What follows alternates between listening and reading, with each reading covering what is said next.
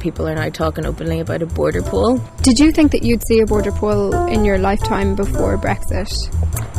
No, I didn't think there was there would ever be a border poll in my lifetime before Brexit, but I genuinely think now there will be. It's almost an inevitability. We are simply asking that the biggest expression of democratic will in Irish history, the 1998 Good Friday Agreement referendum, is respected. 71% of the vote and 94% of the vote a lot of business people, and that's the one thing that has shocked me with the people I deal with.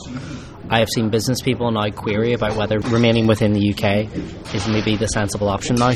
I'm saying let's get certain conditions, whatever they may be, put in place so people understand the border poll must be held if certain conditions are met. I believe it's a real democratic way of doing it. I just published a bonus episode to thank our Patreon supporters about the changing conversation about Brexit, the border, and the Irish unity question. To hear it, head on over to patreon.com forward slash the Irish passport.